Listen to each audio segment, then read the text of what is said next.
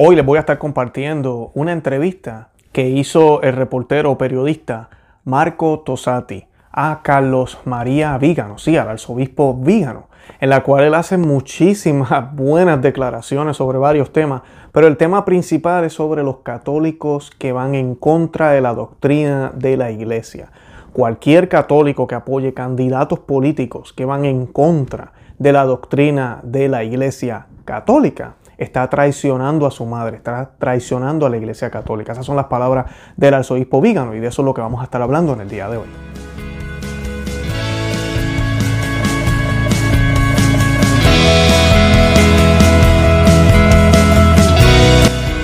Bienvenidos a Conoce, Ama, Vive tu Fe. Este es el programa donde compartimos el Evangelio y profundizamos en las bellezas y riquezas de nuestra fe católica. Les habla su amigo hermano Luis Román y quisiera recordarles que no podemos amar lo que no conocemos y que solo vivimos lo que amamos. En el día de hoy, como les dije, les voy a estar compartiendo una carta.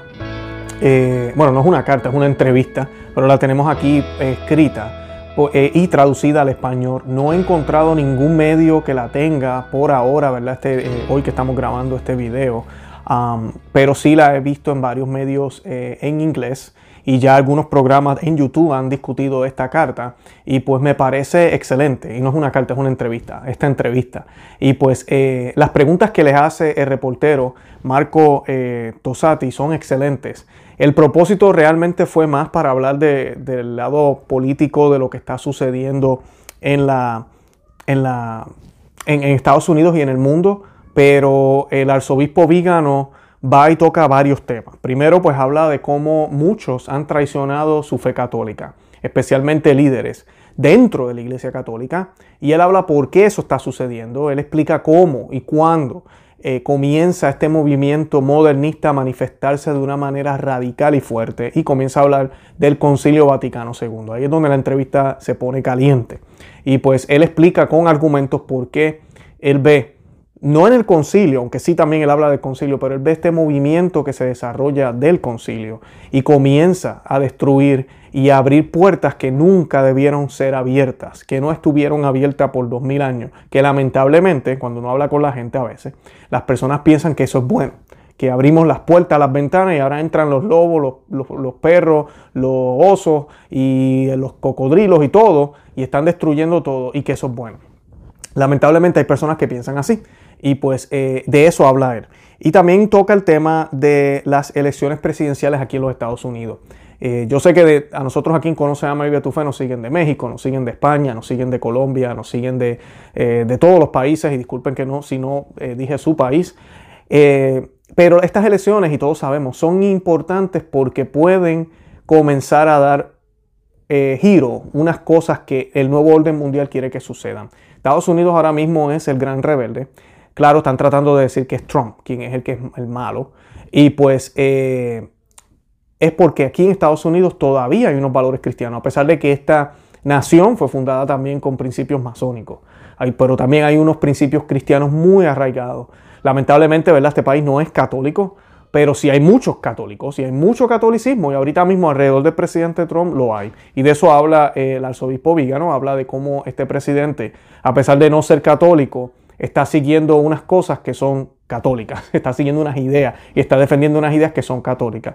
Y que tenemos otro candidato que es católico, pero es lo que muchos están ya llamándole fake católico, es un católico de nombre, es un falso católico, el cual no vive lo que dice ser y demuestra lo contrario a lo que profesa su fe. Y ese es el candidato del Partido Demócrata, Joe Biden. Y para colmo escoge a una vicepresidenta que si él gana posiblemente ella va a terminar siendo la presidenta de Estados Unidos, la cual es radical izquierda como, como nunca antes se ha visto en muchos candidatos. Y pues es peligroso esto. O sea que para algunos que piensan, no, pero a pesar de que el hombre eh, será izquierdista, pero todo se va a calmar, no, no se va a calmar. Eh, con él va a ser peor porque estos grupos izquierdistas, y esto lo habla Vígano, ellos van a seguir su lucha sin importar quién sea el presidente. Pero definitivamente tú y yo necesitamos un presidente que defienda nuestros derechos, también los derechos de los cristianos católicos, a poder decir lo que decimos, a poder expresarnos y vivir nuestra fe. Además de eso, también él habla de los católicos pro aborto, que ya mencioné, habla del Vaticano II y habla de la falta de coherencia con todas las puertas que se han abierto. Yo les voy a compartir el texto, vamos a estar viendo preguntas y respuestas y vamos a compartirlo con imágenes como hemos hecho otras veces. Sé que les gusta cuando lo hacemos de esa forma, así que eh, es un poco extensa, pero les pido que se queden porque van a aprender muchísimo. El arzobispo Vígano tenemos que orar por él, es un hombre que está luchando por la fe católica, está luchando por la iglesia él está dentro de la iglesia. Muchos piensan que él no está dentro de la iglesia, sí lo está. Eh, y, sigue siendo un católico eh, como debe ser, como debe ser. Ahorita pues se encuentra en huida porque ha dicho nombre, está eh, dando y diciendo la verdad. Por eso tenemos que orar mucho por, él. Y pues nada, eh, yo quisiera invitarlos también a que visiten nuestro blog, conoceamavivetufe.com, que se, que se eh, conecten con nosotros a través de Facebook, de Twitter. Estamos también por Conoce Ama Vive tu Fe. También estamos en Instagram. Y pues pueden compartir nuestro eh, contenido en esos medios. Y por WhatsApp, que sé que mucha gente está compartiendo nuestro programa y hay hasta grupos ya donde compartan nuestro contenido por WhatsApp. Excelente, sigan haciéndolo. Nosotros no tenemos un, grupo como tal, no, no, tengo el tiempo para hacer eso, pero pues eh, háganlo, háganlo para que más personas se enteren de nuestro movimiento, más personas se enteren de la verdad. Y lo más importante que siempre les he pedido y les sigo pidiendo, y nos los pidió la reina, que la tengo aquí detrás mío, ¿verdad? En este hermoso cuadro. La reina nos pidió en Fátima que hiciéramos el rosario todos los días y tenemos que hacerlo todos los días, por todo lo que está pasando en el mundo, por la iglesia, por nosotros, para que el Señor nos mantenga, para que no pensemos que, porque supuestamente estamos, eh, estamos bien o tal vez estamos un poquito claros con la, con, la tradición de la iglesia, ya somos santos y ya estamos salvos. No, que el Señor nos mantenga, ¿verdad? Y Nuestra Señora nos mantenga firmes y nos dé la capacidad de darnos cuenta cuando estamos mal y cuando estamos en error, para que así podamos arrepentirnos. Y lo más importante que pidámosle a Nuestra Señora que estemos en gracia cuando venga la muerte, porque a todos nos va a llegar. Nos va a llegar pronto, nos va a llegar luego, no sabemos. Y nos puede llegar de diferentes formas. Que ojalá estemos en gracia cuando el Señor nos busque. Y nada, de verdad que los amo en el amor de Cristo. Y Santa María, ora pro nobis. Entrevista de Marco Tosati con el arzobispo Carlos María Vígano. 12 de septiembre del 2020, fiesta del Santo Nombre de María. Marco Tosati, Su Excelencia, usted se desempeñó como nuncio apostólico en los Estados Unidos desde el 2011 al 2016, por lo que conoce muy bien este país. El candidato demócrata Joe Biden dice ser católico, pero está a favor del aborto, hasta el noveno mes y del matrimonio entre personas del mismo sexo. Es posible ser católico y a nivel oficial, es decir, a través de elecciones políticas, y manifestar públicamente oponerse a las enseñanzas de la Iglesia, no en elementos secundarios, sino en cuestiones vitales? Responde Su Excelencia, el arzobispo Carlos María Vígano. La pregunta que plantea, querido Tosati, requiere una respuesta bien articulada, pero antes todo requiere una reflexión seria y un reconocimiento claro de quién es el responsable de crear las condiciones que han llevado a la situación actual. Era el 22 de septiembre del 2015, el día de la llegada del Papa Francisco a Washington, D.C., con motivo de su viaje apostólico a Estados Unidos. Durante la cena en la Anunciatura, a la que asistieron varios miembros del séquito papal, le dije al Papa Francisco, creo en la historia de los Estados Unidos. Nunca ha habido una administración con tantos católicos en la cima. El vicepresidente Joe Biden, el secretario de Estado John Kerry y la presidenta de la Cámara de Representantes Nancy Pelosi. Los tres profesan ostentosamente ser católicos, partidarios del aborto y a favor del matrimonio homosexual y la ideología del género, desafiando la enseñanza de la Iglesia. ¿Cómo explica esta contradicción? Y añadí, un jesuita, el padre Robert Frederick Trinan, de Boston College, ocupó el cargo de representante demócrata en los Estados Unidos para el estado de Massachusetts en Washington durante 10 años, desde el 1971 hasta el 1981. El padre Trinan fue uno de los defensores y promotores más enérgicos del aborto. El Papa Francisco no reaccionó en lo más mínimo, como tampoco lo hizo el 23 de junio del 2013, cuando respondiendo a una de sus preguntas específicas, le revelé quién era realmente el cardenal McCarrick. En 1967, dos años después de la clausura del Concilio Vaticano II, otro jesuita, el padre Vincent O'Keefe, a quien Bergoglio como provincial de la Compañía de Jesús debió conocer, ya que O'Keefe fue vicario general con el padre Pedro Arupe como presidente de la Universidad de Fordham, junto con el entonces rector de la Universidad de Notre Dame, el padre Teodoro Hedgeburg.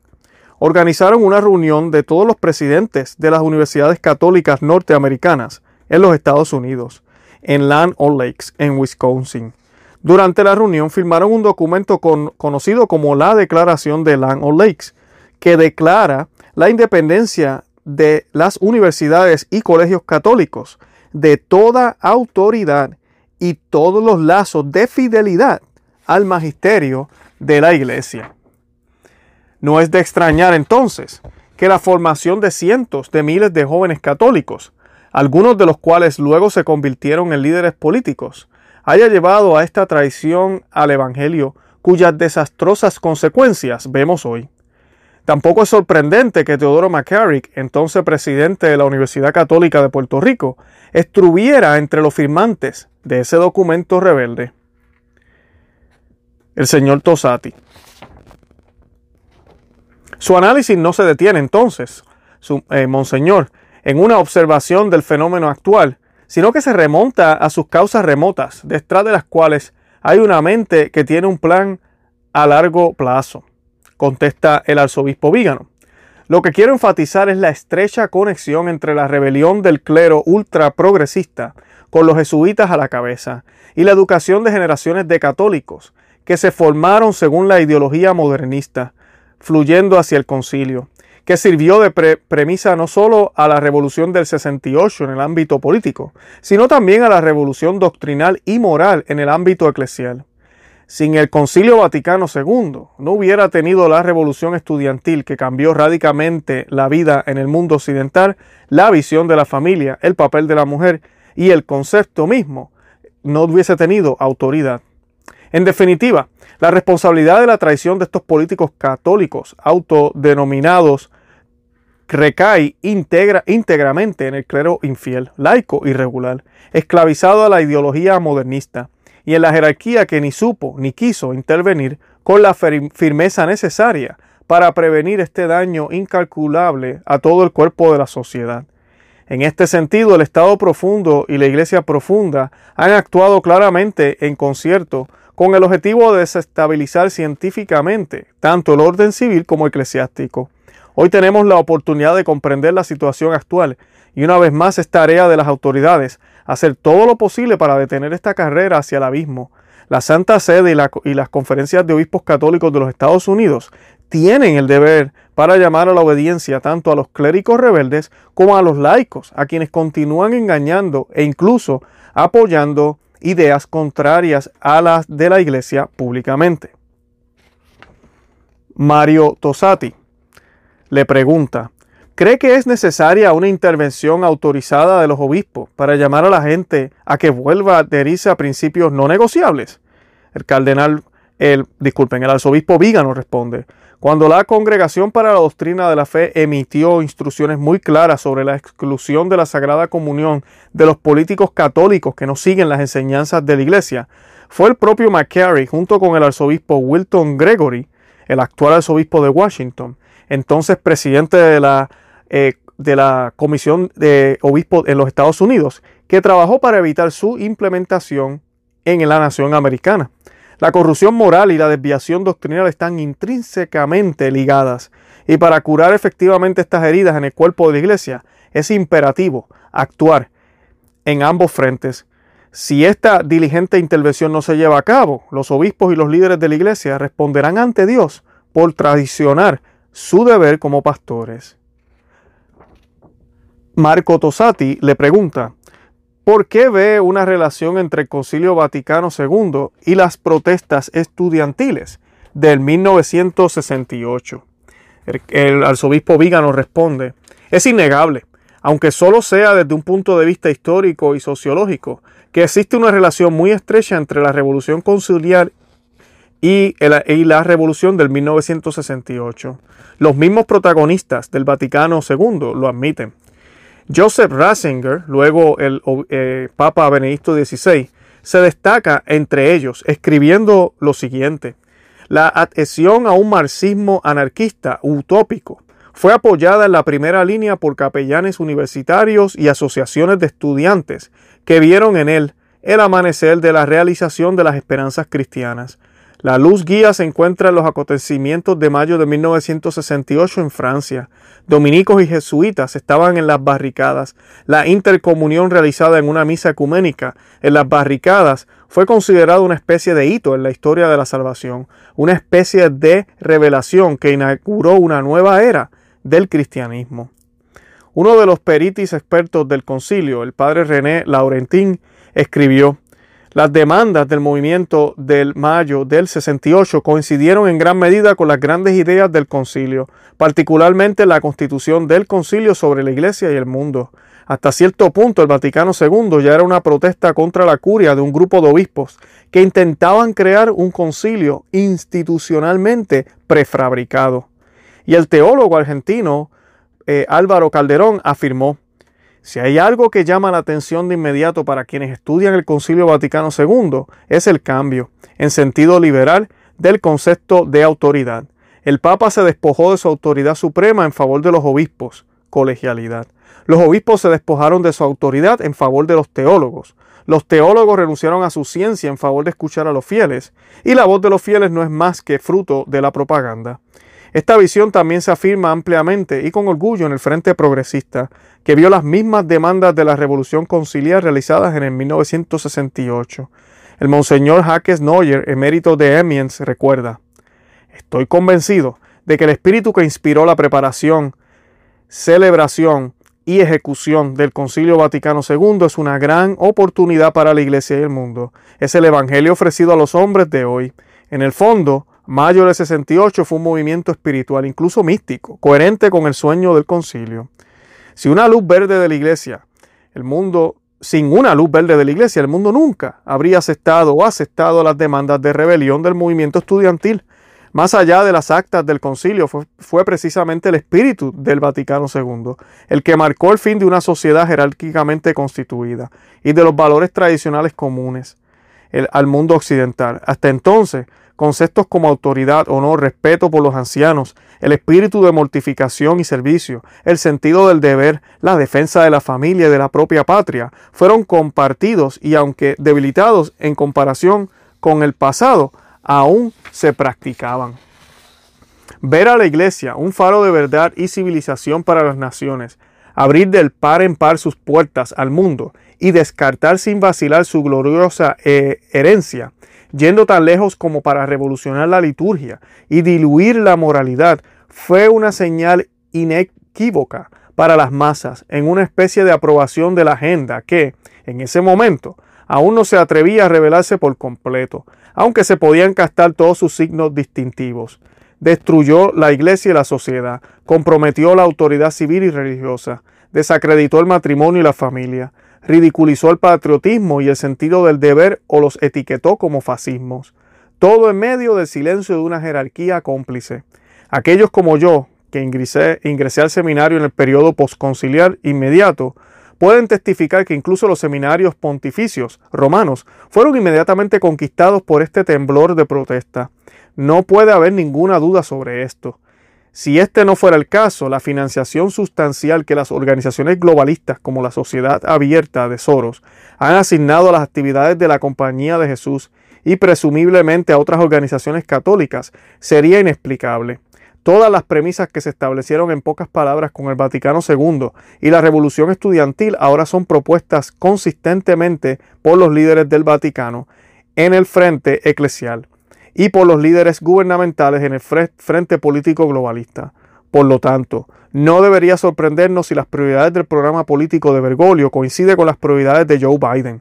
La migración, el ambientalismo, el ecologismo maltusiano, la ideología del género, la disolución de la familia y el globalismo son comunes al Estado profundo y la Iglesia profunda. La oposición formal de Bergoglio al aborto y al adoctrinamiento LGBT de los niños es desautorizada en la práctica, tanto por el apoyo de los obispos a quienes lo, promueven políticamente como a quienes teorizan sobre el uso del control de la natalidad y el reconocimiento de los derechos de los sodomistas. El caso del padre James Martin es emblemático porque confirma un, un ser de la misma opinión entre los exponentes del globalismo y la intelectualidad católica progresista. La marca que une estos movimientos es la mentira y el engaño, la división y la destrucción, el odio por la tradición y la civilización cristiana, y en definitiva, la aversión teológica a Cristo, típica de Lucifer y sus seguidores.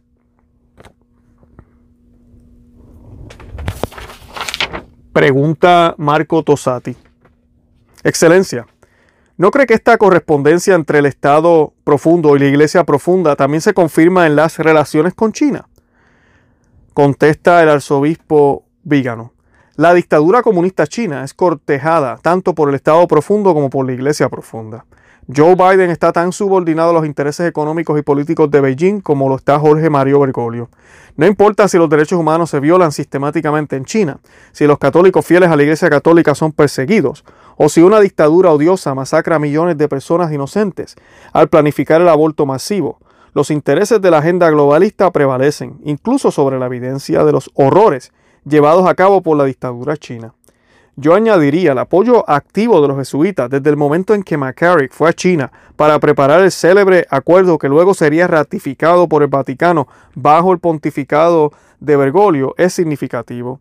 El acuerdo despertó una considerable perplejidad incluso en la prensa secular. El Times publicó recientemente un artículo titulado El Papa es el admirador improbable de Beijing, en el que Dominic Lawson denunciaba que cada vez más naciones han expresado su preocupación por la creciente evidencia de campos de concentración, incluso genocidios, en la provincia de China, y señaló que ha habido silencio de la única entidad que tiene a toda la humanidad suficiente en el centro de su misión. Me refiero a la Santa Sede. Y añade, es imperdonable no condenar el genocidio. Además, durante el Ángelus del pasado 5 de julio, la omisión de Francisco de la referencia a los hechos de Hong Kong para no molestar a, a los gobernantes después de haber distribuido el texto a la prensa causó revuelo. Este sometimiento del movimiento globalista y de la Santa Sede a China es alarmante, y lo confirman también los encuentros que el padre Espadaro y otros jesuitas mantuvieron con representantes del Partido Comunista durante el encierro sobre la circulación de la edición china de la Civita Católica.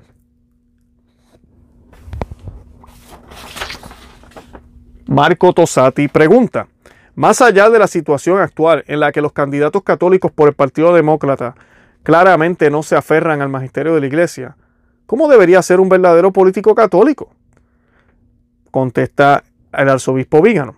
Para ser católico no solo hay que estar bautizado, sino vivir de forma coherente con la fe que ha recibido en la fuente sagrada. La fe va de la mano de las buenas obras, como nos enseña la Sagrada Escritura, sin poner en práctica nuestros, eh, nuestros deberes, nuestros eh, placeres, sino habernos convertidos en hijos de Dios por la incorporación al cuerpo místico. Nuestras palabras son vacías y nuestro testimonio es incoherente y en verdad escandaloso para los fieles y para aquellos que no creen. Por tanto, el padre James Martin se equivoca al limitarse al respecto puramente burocrático. Sus palabras son refutadas por las del Salvador. Ustedes son mis amigos si hacen lo que yo les mando. Juan 15, 14. La amistad con Dios no consiste en que el alma está en estado de gracia. Depende, depende de nuestra obediencia a las órdenes de nuestro Señor, ni sugerencias ni consejos pedidos. De, de nuevo dice, no todo el que me dice Señor, Señor entrará en el reino de los cielos, sino el que hace la voluntad de mi Padre que está en los cielos. Yo añadiría que el infierno no está reservado para los no católicos. Entre las llamas eternas hay muchas almas bautizadas, incluso religiosos, sacerdotes y obispos, que han merecido la condenación por su rebelión contra la voluntad del Señor. Los que se autodominan católicos adultos y sus preceptores deben pensar detenidamente antes de oír resonar las palabras de Cristo. Nunca os conocí, apartaos de mí, malhechores. Mateo 7:23. Un católico que apoya el aborto o la ideología de género niega no solo el magisterio, sino también la ley natural, que constituye la base moral común a todos los pueblos, de todos los tiempos y lugares. La gravedad de la inconsistencia entre la pertenencia a la Iglesia y la fidelidad a sus enseñanzas refleja la dictonomía artificial entre doctrina y pastoral que se ha infiltrado del Concilio Vaticano II, y alcanza su formulación más clara en Amoris Leticia. Sin embargo, en una inspección más cercana, el llamado a la naturaleza secular del Estado también plantea serios problemas, ya que reconoce el derecho de la sociedad civil a negar el divino reinado de Cristo y a rechazar su ley, al tiempo que pide a los laicos que den un testimonio de fe en el que la primacía de la verdad católica se rebaja al mismo nivel que el error. Lo que está claro es que los católicos no pueden votar, y mucho menos aprobar la jerarquía, a un político católico que no ponga en práctica la integridad de la doctrina católica. El autodenominado católico Joe Biden, que apoya el aborto por nacimiento parcial, es decir, el infanticidio, y que incluso antes de Obama apoyó la ideología de género y celebró el matrimonio de dos hombres, no es católico y punto. Marco Tosati pregunta, Joe Biden ha elegido a Kamala Harris como su compañera de fórmula a la vicepresidencia. Harry defendió a Planned Parenthood, la empresa de abortos más grande del mundo, en California cuando fue acusada de comerciar con partes de bebés abortados. ¿Cuál es el significado de esta elección? Contesta el arzobispo Vigano.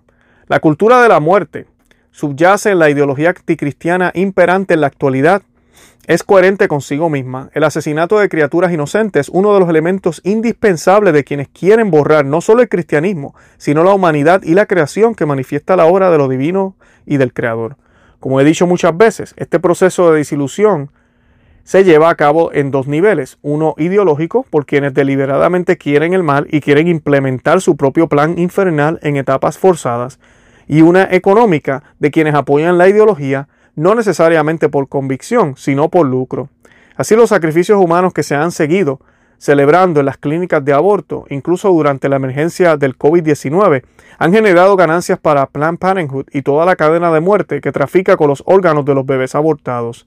No olvidemos que el lobby del aborto, como el movimiento LGBT, es uno de los principales financiadores de las campañas electorales de izquierda en todo el mundo. Si las empresas orientadas ideológicamente hacia la cultura de la muerte financian generosamente a ciertos partidos políticos, no es sorprendente que los candidatos de estos partidos apoyen a sus patrocinadores con leyes que los favorecen. Marco Tosati pregunta, un obispo estadounidense, Thomas Tobin, de Providence, Rhode Island, dijo que por primera vez en mucho tiempo los demócratas no tienen un católico en la lista. El padre James Martin respondió que Biden fue bautizado como católico y por lo tanto lo es. ¿Qué nos permite entender esta ida y vuelta sobre el estado de la iglesia en Estados Unidos? Contesta el arzobispo Vígano. Ya he señalado anteriormente que los candidatos católicos son candidatos políticos que no solo se llaman a sí mismos católicos, sino que viven de una manera consistente con la fe y la moral que enseña la iglesia. Si ser católico no tuviera un impacto concreto, no tendría sentido votar por un candidato que de hecho no difiera de los demás. La respuesta del padre Martin es un sofisma, porque pretende no ser la división entre parecer y ser católico, entre explotar la designación para una ventaja electoral y ser un verdadero testigo del Evangelio en la vida privada, civil y política y en instituciones. ¿Qué hay del padre James Martin? Fue bautizado, confirmado, ordenado sacerdote e incluso hizo votos solemnes de castidad y obediencia. Él, él es el LGBT. Alguien más, uno de los doce, lo traicionó.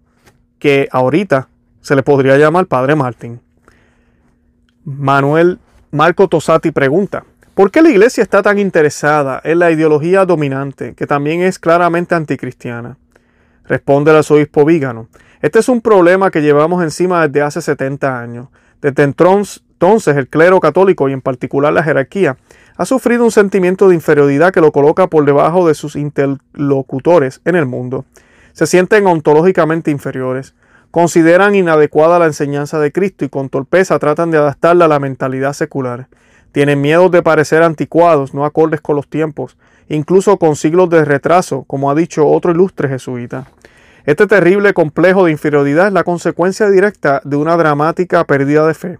El mensaje salvífico de Cristo es irreconciliable con las seducciones del mundo, es indigno e ilegítimo, adulterar el magisterio para agradar al mundo, abusando de una autoridad sagrada que tiene como objetivo, en en cambio, predicar a todas las naciones bautizándolas en el nombre del Padre y del Hijo y del Espíritu Santo, enseñándoles a guardar todo lo que es mandado.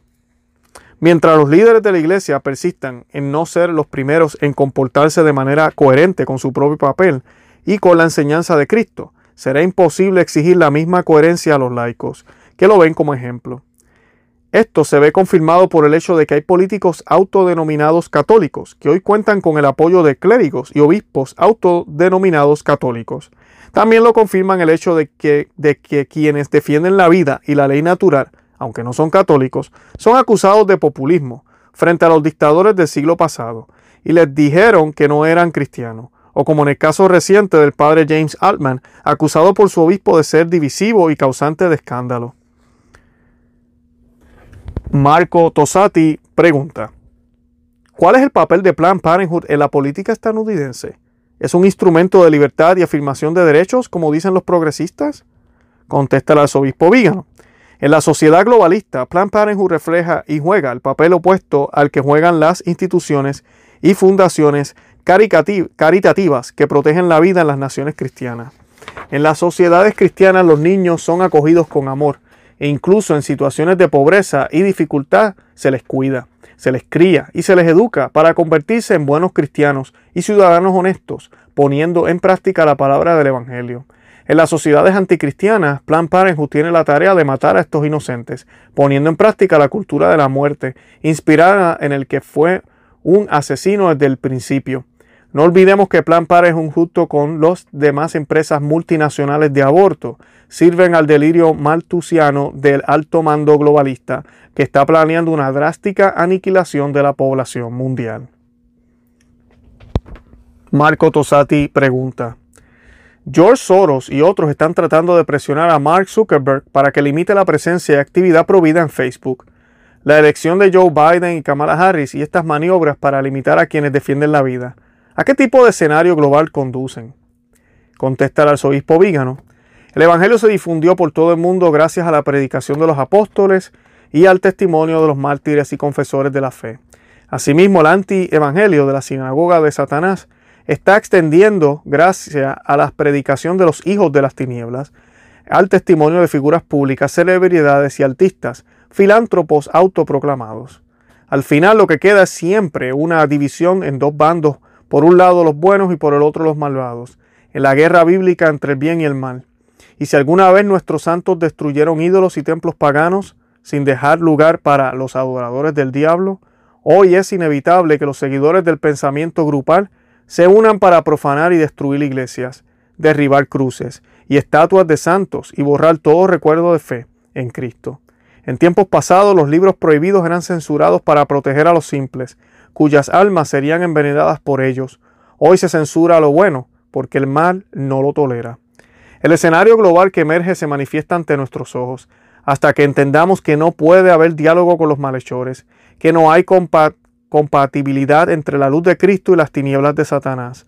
No podremos ganar la batalla, porque ni siquiera habremos reconocido que estamos en guerra contra los poderosos del infierno. Y en, y en una guerra necesariamente hay dos bandos opuestos, los que se niegan a servir la bandera de Cristo terminan inevitablemente ayudando a los servidores del maligno. Esta conciencia es clara para nuestros enemigos, pero no parece tan clara para aquellos que no ven la vida cristiana como una batalla. Permítame recordar las palabras del presidente Trump al final de la reciente Convención Nacional Republicana. Dijo el presidente, nuestros oponentes dicen que la redención para ustedes solo puede venir dándoles poder.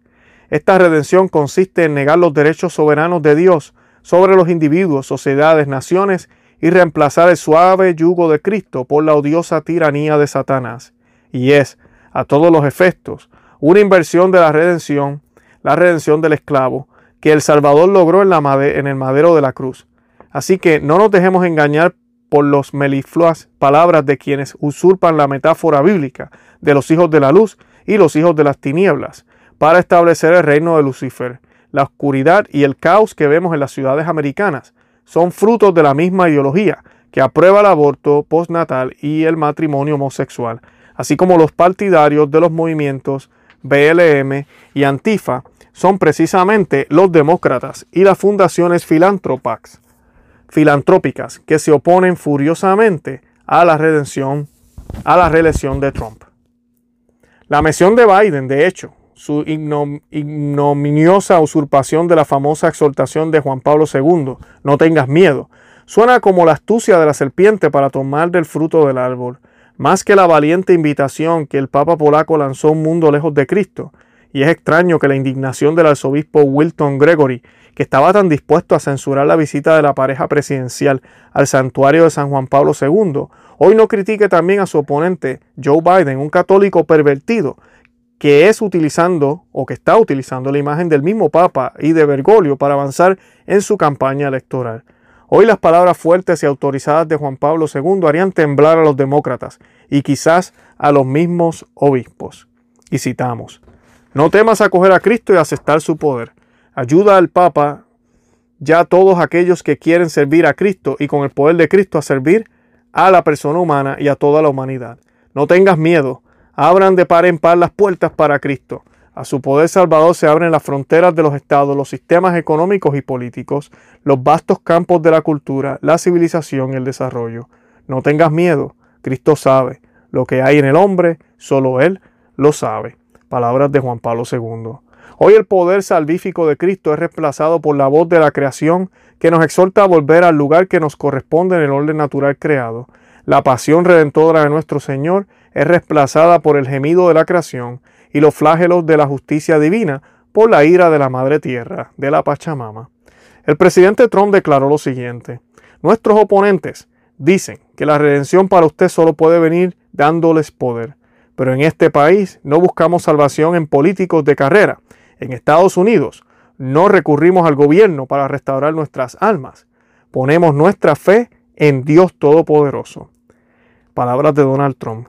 Creo que esta fe en Dios, que claramente debe ir acompañada de una coherencia de vida y testimonio cristiano, también confirmarán en las elecciones presidenciales estadounidenses del 2020 que la diestra del Señor ha hecho maravillas, como no los recuerda el Salmo 117. Termina la entrevista. Santa María, ora pro nobis.